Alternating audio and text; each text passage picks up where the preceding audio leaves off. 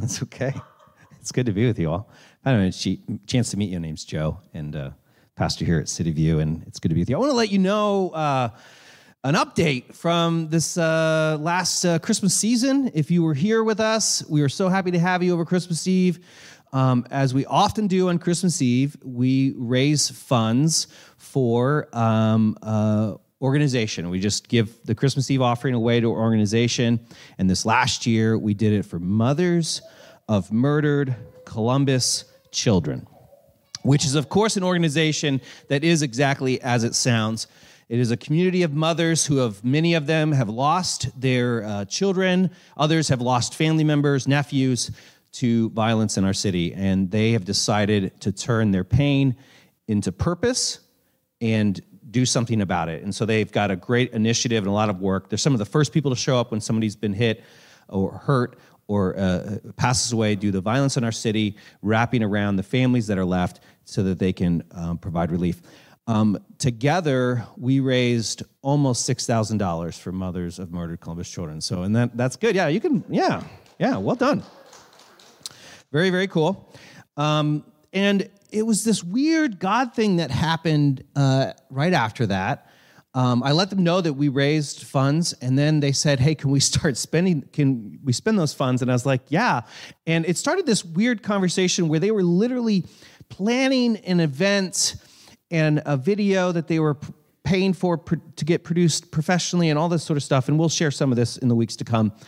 Um, but ultimately, they came to us and said, "Hey, can you guys cover the expense?" And I said, "Well, it's your money. We just haven't given it to you yet. So yeah, we'll just do it." And um, it started this conversation where I ended up uh, partnering with our church. Ended up partnering with Mothers of Murdered Columbus Children, along with a lot of other partners, launching an initiative that we mentioned at Christmas Eve called Operation Under Triple Digits. So in the city of Columbus, there were 148 homicides uh, last year, and the goal is that there would be less than 100 next year. One's too many, but the goal is to get it under 100. And uh, so, Mothers of Murdered Columbus Children gathered together a commu- uh, uh, about 50 stakeholders in our community. And it's hard to explain this, this event. It was, a, it was a week ago Saturday. They had their, um, the mayor's office, city council, chief of police, assistant chief of police, a variety of nonprofits and stakeholders, multiple judges. In fact, one of the judges stood up, and I forget her name. Um, and she stood up and she said to this room of about 50 people, This is probably the first time in the history of our city where all of the stakeholders were in the room together to actually do something about this problem. And it was all because mothers of murdered Columbus children. I mean, who are you gonna, how are you going to say no to them? You know, when they invite you to something, you got to you got to show up. And so they, we launched this operation under triple digits. It was in the news. You might have seen it. Uh, Dispatch did an article about it, uh, as well as a few other news stations. And uh, part of it is a pledge. So if you go to undertripledigits.org, uh, you can take the pledge as well. We're at about 70, 80 pledges of people saying, I'm going to do my part in reducing violence in the city of Columbus. If you'd like to take that pledge, you can too. It does ask you a couple questions. It's going to ask you what you're going to do. Um, you can do that as your as an as a community member. You can also do it as an if you're a part of an organization. You're willing to sign up as your me in this title of this organization. I'm pledging. It gives you options, and it will show uh, your uh, your statements, your your pledge on the website. So you can go there and check it out. I encourage you if you're part of this church and you're committed to our work around violence reduction, to take the pledge. Um, that's going to get you on a list, and you're going to get some updates and emails as this initiative unrolls. Um, there is uh, so this last week was a was a a dinner launch. Uh, we had all of the major you know city stakeholders in the room. Um, in February, and I forget the date, but if you sign up, you're going to get an email about it. Okay, so you need to do that. But I think in February, there's going to be an, uh, a community launch of this initiative. It'll be in Linden, it'll be outside, and uh, people will be in classic uh, style of, of, of American pursuit of justice. We'll be carrying signs, there'll be some speakers and things like that. So it's going to be the big community uh, launch of Under Triple Digits. So I encourage you, if you have time and you're willing to support this work, go to undertripledigits.org and it, will take you. If for some reason that's a forwarding URL, it's going to take you to Mothers of Murdered Columbus Children Dot com, I think. So if some reason like, hey, this, uh, some people have said that this gives you like a warning, like if you've got really high security on your computer, this URL might give you trouble. But uh, you can Google under triple digits and it'll show you the, the link that it's going to take you to. Just, this is me being a little bit too tech savvy and helping you out here. Sorry. she warned you. So I encourage you to take a second uh, today and do that. Um, we're going to continue to be a, a, part of the solution. And, um, you know, when we started our work making a commitment to violence reduction, it's like anything we've ever done. You know, you don't know where it's going to lead. You don't know what relationships are going to come out of it, what initiatives. You just know you got to take the next step. And so we've just trying to take the next step, which is why we started the Columbus Violence Reduction Fund. And now we've become a partner with Mothers and Murdered Columbus Children. And uh, we'll see where God takes us next. We don't know. But for now, our hope is to get, uh, uh, my hope is that in 20, are we in 2024? Yeah, we are. All right. All right. I'm getting over a cold. My brain's a little foggy. My hope is that when we get to 2025, that we'll look back and there'll be an announcement that homicides were under triple digits. And you all will know that our church played a part in that because that's what it means to be the people of Jesus. All right, so go and take the pledge and get involved. Um, we're going to continue our series on mental health, and uh, to do that, I've asked a few people in our community to share their thoughts on mental health and specifically respond to some prompts. And uh, so I want to uh, start with just one of those videos today. So, uh, when we think about mental health in our family, we talk about it a lot. We try to do things together as a family that kind of helps our mental health. You know, we share meals together, we go on walks, or, you know, just kind of read books and relax. But um, I also kind of think about this idea, you know, Joe sent this phrase, um, can I have Jesus and a therapist? Uh, to me, that's like saying, like, can I have Jesus and a mechanic? Or um, can I have Jesus and a plumber? Like, you know, there are some things I know about how to fix my car or maybe how to fix the pipes in my house, but sometimes I reach the end of what I know and I have to get an expert to take a look at it and give me some feedback and give me some ideas and help me learn what else needs to happen next. And I rely on a professional who's trained in knowing how to do those things. And so there definitely have been times for me personally, for us as a family, where we do the things that we know that helps our mental health. Um, but then we need to ask a, a, a professional. We need to reach out and maybe go to a counseling session or do some individual work to learn about what do I need to do to help my mental health a little bit more. Um, and, and certainly a professional can give a lot of those kind of ideas. Um, so I also asked uh, my daughter Aleli to kind of share um, her thoughts. We talk about mental health a lot in our family, and so she has a pretty couple of cool practices that she's done. Yeah, I feel like a few things that really help me are like calming meditation. Like there's some videos on YouTube that I like where it really just helps me settle my thoughts and stuff. I've also recently found that yoga helps me with the like sort of mind body thing where if my body feels calm then my mind slows down and gets more I don't know like yeah and, and stuff. It's been neat if we notice that maybe Aleli's mind is racing or she's having trouble sleeping, she can use those meditations or those mindfulness tools and she's able to do the things she needs for her mental health. And so it's things we do individually and that we do together as a family.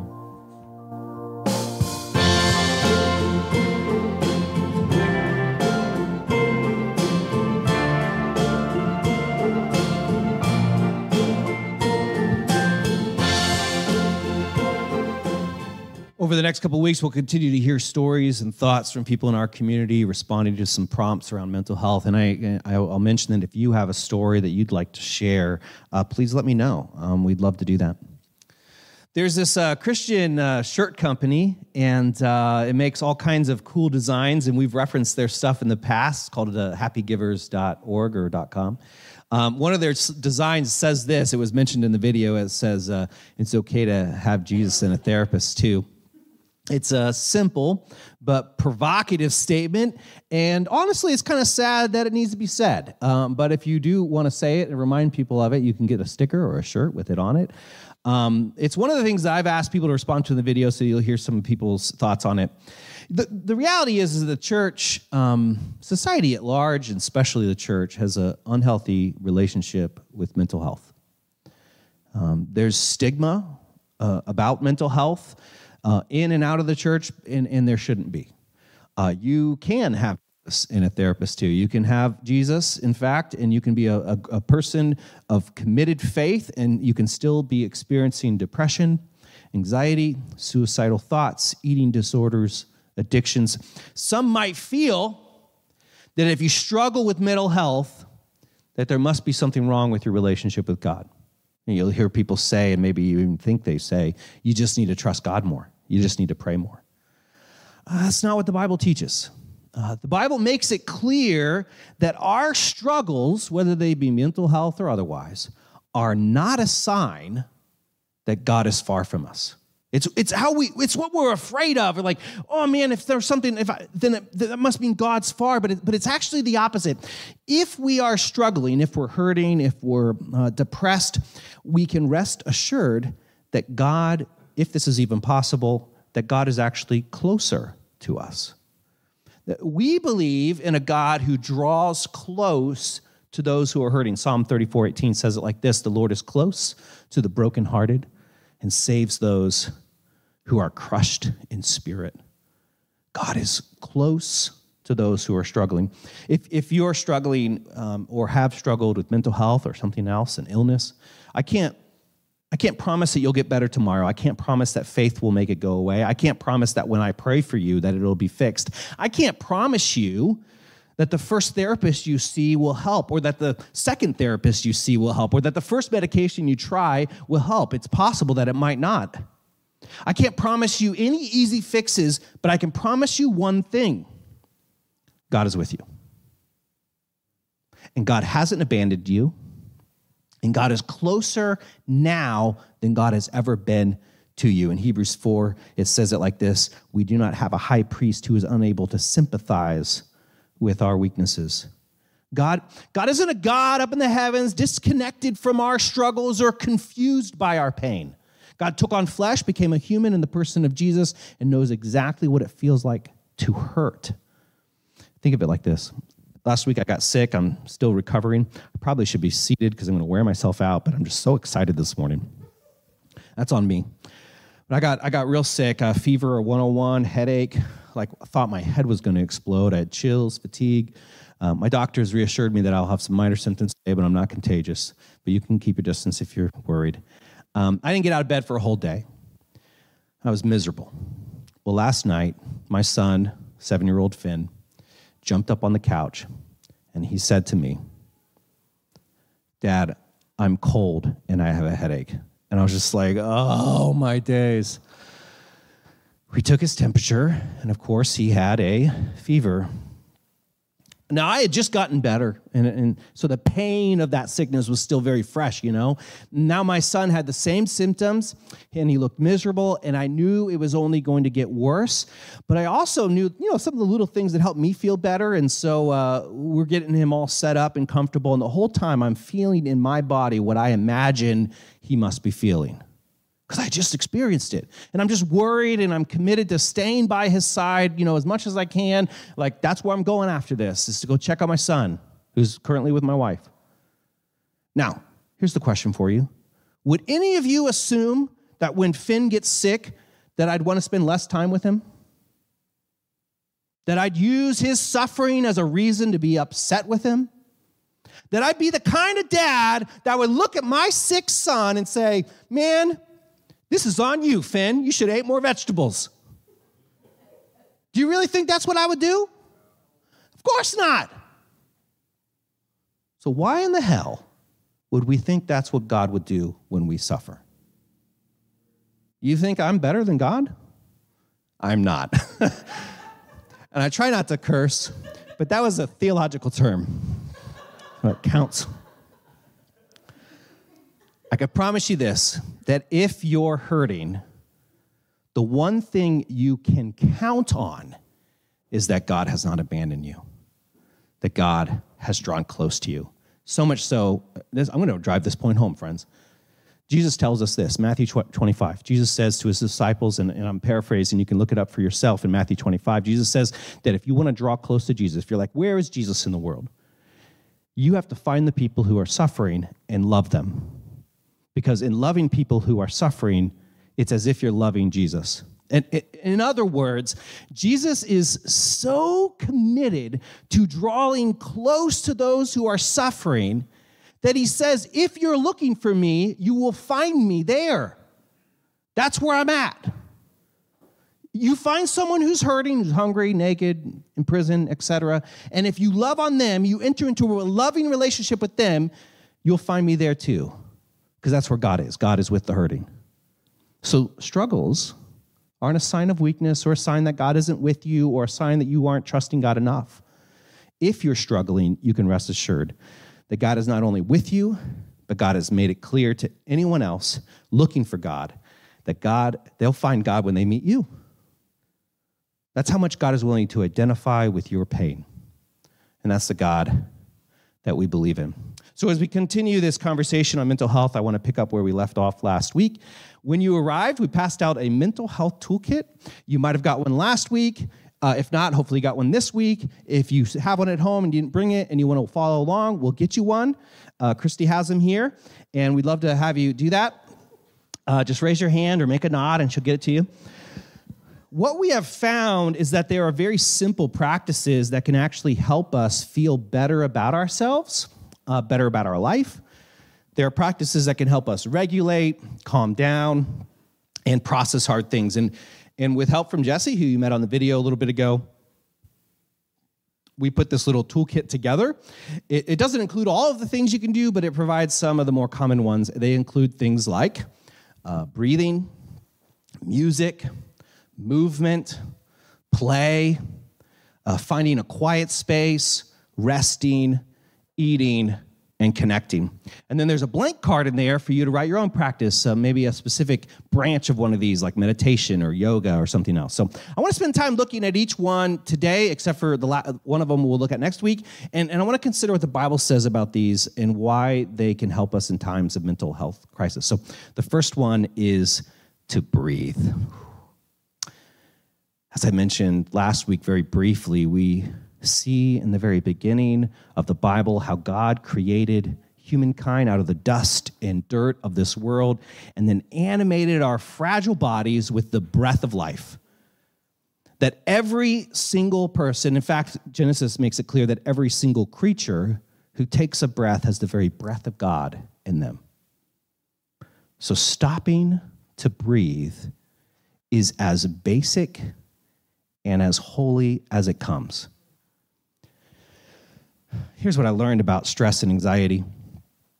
Um, conflict and struggles. When there is stress or anxiety or conflict, one of the best things that I've learned that I can do is to slow down. You see, when we face stress, anxiety, we often as humans move into flight or fight mode. Flight or fight which is generally a healthy way to respond to actual threats. Okay, this is why our bodies do this. Like, I want you to imagine that you're in a forest and a bear comes up on you. You need to decide very quickly if you're to fight this bear or run away from this bear. You don't got a lot of other options. You've got to make a decision, like right away and I'm not sure which way I'm going. Depends on the resources I have with me. But that's why fight or flight matters. Yet, if you struggle with anxiety like me, for me, one of the things that gives me anxiety is emails. Am I the only one in the house? Anyone else find anxiety from emails? A few of us? Okay, yeah. I thought I might not be the only ones. I'm going to talk about emails. You can replace it with your thing, except for those in the room that don't get anxious. And God bless you. We should be friends. So when I uh, when I, if someone sends an email, especially if there's like some conflict or tension, and maybe I'm worried that they're mad at me, my, it trips my brain to think that I either need to completely ignore it and run away, or shoot back an email with lots of aggressive language. Like my brain thinks I've just walked up on a bear, and I need to fight or flight. Now, an email, as threatening as it absolutely feels to me is not the same thing as a bear. Can we agree? Okay, for all of you who struggle with emails, I've created a very simple graphic to help us remember. We'll put this up here. Emails do not equal bears. Now, if it's not emails for you, replace that with something else. It is not a bear. They can't actually hurt you. They won't kill you, at least as far as I understand, in most normal situations, unless you're in a really bad action movie where it's involved some sort of debt, doesn't matter. And here's the way you could be sure um, that it's not going to hurt you by stopping to breathe. I was thinking about this. If you have time to stop and take a couple of deep breaths and find that you're still alive, you'll know that it's not a real physical threat. And I believe that when we do that, we pause, we take a couple deep breaths, it allows our body to come to terms with that thing that we think is a real threat, but isn't really. Because here's the thing breathing in and out slowly will not help you if there's an actual bear attacking you. Okay? Which means if you have time to stop, breathe in and out, then you can know for certain that you're not facing a real threat. And if you can breathe in and out, your body will have time to realize that it's not really in danger. It's, it's just gotten a bear confused with an email. So for this, this, this is a great tool for relaxing, for getting clarity, for helping your body and your mind get out of that fight in flight mode. So that's breathing. It's just one way to think about breathing. Uh, this also ties to meditation and lots of other stuff, including um, Christy mentioned in a sermon recently breath prayers. Um, and if you're interested in those or you missed it, you can check it on the podcast or we can send you her notes. But for now, uh, we'll move on to the next one. Let's look at the next one, which is music. My middle name is David, and so I've always connected with the story of David in the Bible. And David has an epic story, and there's so many memorable parts of David's story. You might be familiar with some of them. Have you ever heard of David and Goliath? Pretty, pretty well-known story. David and Bathsheba, not his finest moment, but a lot of epic moments in his story. But there's one part that gets told as often that doesn't get told as often as the others, and it's how David was a musician.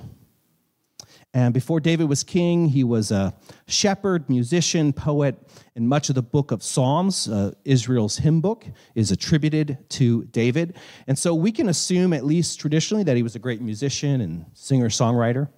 And at the time uh, when David was uh, still a shepherd, uh, this man named Saul was king, first king of Israel. And uh, the simple truth of the matter is that Saul uh, wasn't doing a good job as king. Uh, being king for Saul was a really bad fit, you could say. Um, he was Israel's first king, and he just couldn't figure it out. He wasn't meeting the expectations. I would argue that anyone who was going to be the first king would probably face the same struggles. It's just part of the office of like trying to figure it out. But he he refused to step down. He was living as king, failing at it, unwilling to do anything else. And so basically, he's stuck in a bad job. I'm oversimplifying it, but um, he really struggled. And and I'll just add that this is not an uncommon fact. In fact, it's very common for our mental health to take a toll when we're working somewhere that is a bad fit. Okay?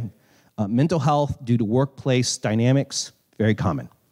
So Saul is king, he's failing, he's stubborn, he won't quit. So his mental health takes a toll, and he has these fits and these breakdowns and this anxiety, and we're not giving all of the, the picture, but he's not doing well. And so you know what they do to help him? They bring in a musician, like the original music therapy. And since he's the king, they want to find the best musician. So, of course, that's our boy David. And this little shepherd, poet, songwriter, David comes and he plays music. And, and look, how, look how it helps. 1 Samuel 16 23 says, David took the lyre and strummed a tune, and Saul got relief from his terror and felt better. Saul got relief from his terror and felt better. Music is powerful.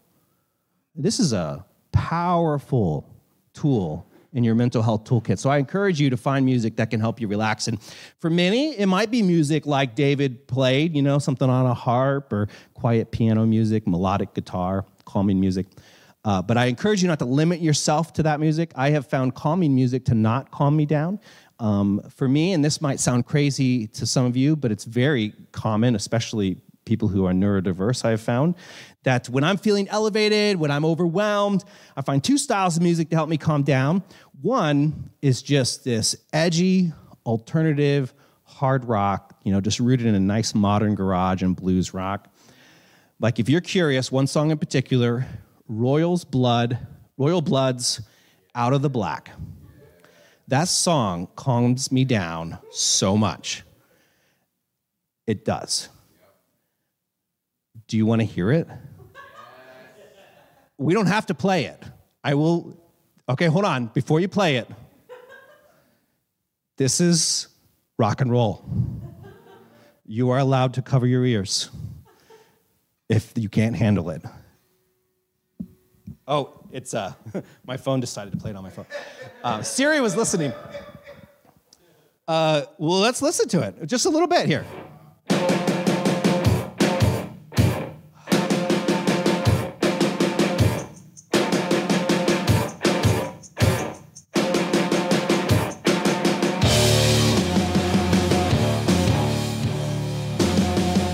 Don't you just feel more relaxed already? Now, why did I make you listen to that devil's music? Because I don't want you to uh, think certain kinds of music work for everyone, right? The sound of a harp played to the background of the ocean might be what you need, or you might need something a little bit more aggressive. You do. So, so the other music that has really helped me is the hip hop artist uh, NF.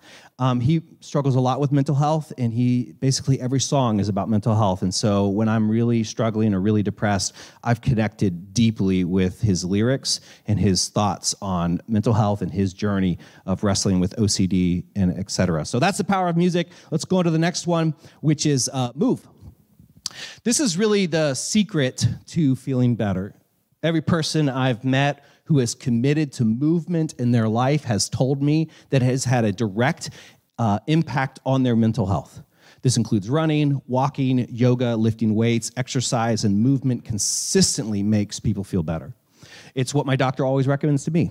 He has prescribed me medication for my depression and anxiety, and I, it's great. I love it. Big fan but he also reminds me that it's important to exercise, to move, and to eat healthy. And I know that when I'm feeling down or anxious, all it takes is a nice hike in the woods to get me sort of back on track. My, my anxieties seem to be less pronounced, my thoughts more clear, I feel more alive. So if you haven't included movement into your regular routine, if you haven't given it a try in improving your mental health, um, you're really missing out. So we could talk about that one a lot, but for now, I want to leave it there and jump to the next one. We're going to be uh, skipping play this week, and we're going to move to uh, a, a, a, different one. So, one of the my favorite stories in the Old Testament is about Elijah. Uh, you can read uh, about it in 1 Kings chapter 19. And what I realized today is that in this one chapter, he covers four of our mental health tools.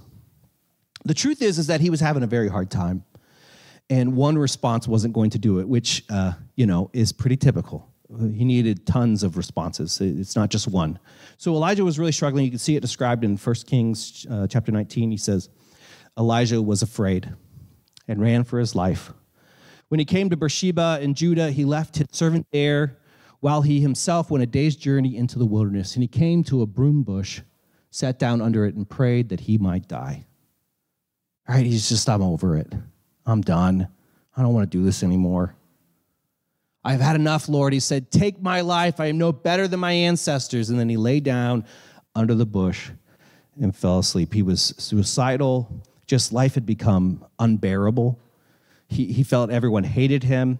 He had done some pretty aggressive things the chapter before. You can read it for yourself. So he's dealing with that.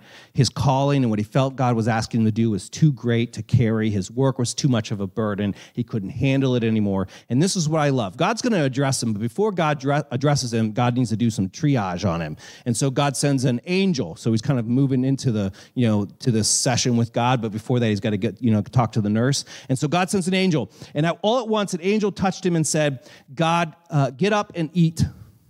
He looked around, and there was uh, by his head was some bread baked over hot coals and a jar of water. And he ate and drank, and then he laid down again. And I love how basic this is. He eats some food, fresh baked bread, by the way, gotta smell good, so it's just nice.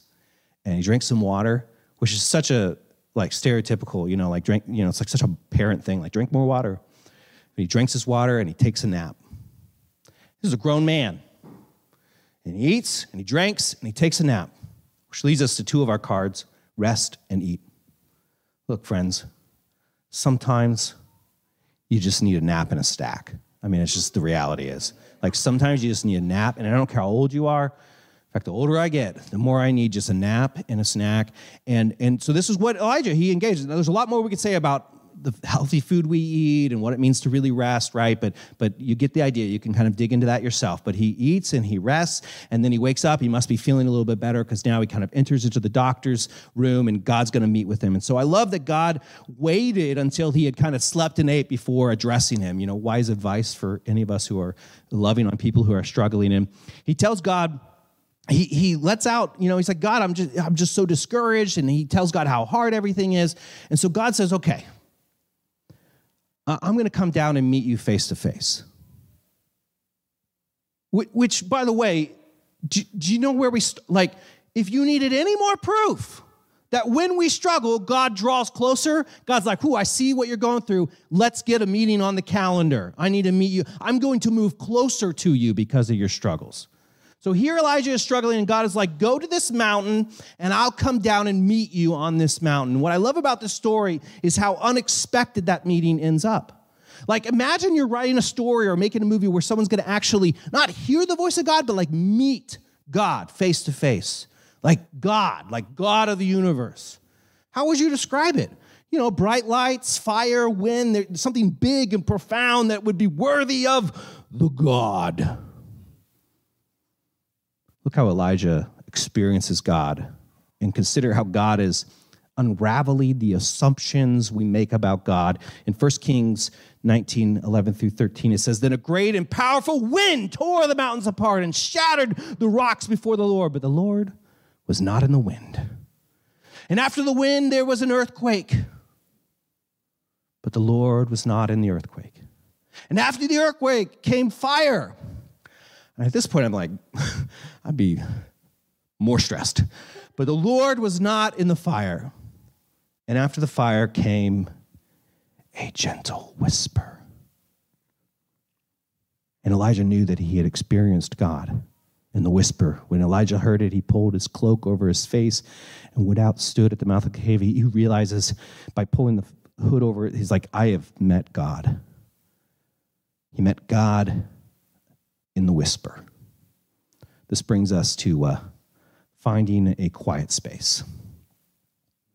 You know, sometimes we just need all the noises and the chaos of the world to be put away, and we need to find a place we can calm down. Downstairs in our children's area, we have a uh, cozy corner little cozy corner down there, and the kids came up with the instructions how to, how to use it. I'm going to read it. You can't hardly see it on the screen. I'll read it to you. It's a here are the cozy corner expectations. Uh, one, it's a calm down space. Two, think how you feel. Good instructions for all of us, friends. Two, or number three, this is from the children, by the way. Talk to yourself. You know, Number four, treat the cozy corner with respect. Five, don't take things out. Six, one person at a time. Otherwise, it's going to be too cozy. Seven, just three to five minutes. Okay? Eight, don't go in there unless you need it. And nine, leave shoes outside the cozy corner. Uh, oh, that's great. I hope uh, wherever you live, you've got yourself a cozy corner. You can come up with your own rules. Maybe even allow shoes in them. I don't know. Because it's the best place to meet God. It's the best place to, it's a powerful way to allow us to get stability and move out of that fight or flight. Not in the noise or the busyness of life, but in those quiet spaces. So Elijah, after eating, sleeping, uh, drinking some water, and experiencing God in the quiet space, he's informed that he won't have to carry this burden by himself anymore. He's told that he will have an apprentice. This is where Elijah is going to appoint Elisha. So similar names, different people. And you'll not only, uh, this guy's not only going to help him carry the load, but he'll eventually take over. So basically, God, in this encounter with God, after this major mental health breakdown, God's like, don't worry, you don't have to do this forever. Which, if you've ever been stuck somewhere doing something that's soul sucking, that's good news. He's like, You're not going to have to do this forever. You're going to have a replacement. In verse 19, it says this So Elijah went from there and found Elisha. Elisha would work with him, so he didn't have to do it alone. And he would take the work on after him, which takes us to the last card we're going to look at today, which is connect. Life is easier when we do it together. Paul says in Galatians 6 2, carry each other's burdens and in this way you will fulfill the law of Christ. This, this very basic law that Christ gave us to love others as we love ourselves, that command of Christ to love our neighbors as ourselves, Paul says that you will fulfill that law when you carry each other's burdens. In other words, in Paul's mind, and I would say I agree with Paul on this, we can't love each other if we're not willing to help each other. So I, I, hope that some of these cards that we have here and these prompts are helpful for you, whether it's taking time to breathe so that you can remember that emails are not bears or finding music that can help you feel better and find relief or or taking multiple cards at a time like Elijah you know taking time to eat and to sleep and to finding your quiet space and finding those people who can help carry that burden. I hope you'll find what you need. Each of these could be their own sermon but I hope uh, I'm trusting that you're able to take these basic prompts and use them in a meaningful way. So next week we're going to look at the last one uh, on uh, play. Uh, whole whole week just on play because I'm Enneagram 7 and uh, if you know what that means. Um, and also, it'll just be really fits with next week as we're having a couple of uh, infant baptisms, and it's you'll you'll see it's going to be very exciting. So I hope that you'll uh, uh join us. Um, and uh, how play is uh, essential w- to having a healthy mental life, especially if you're struggling. So I hope you'll join us. With that, I invite you to pray with me. God, we give you thanks that in the midst of all of life's struggles, in the midst of all of life's noises and chaos, when everything eventually settles, when the earthquakes and the fires and the wind settle, you are there. And you've been there the whole time. You've never left us, you've never abandoned us. So awaken our senses to your presence. Remind us that you love us more than we could ever love our children, and that whatever we're going through, you have not abandoned us. Help us be a community that shows up like Elisha, sent by God to help carry each other's burdens, for they are too heavy to carry on our own. We trust that you're able to help us become the best version of ourselves, to live healthy lives that impact the world. We ask all this in Jesus' name. Amen.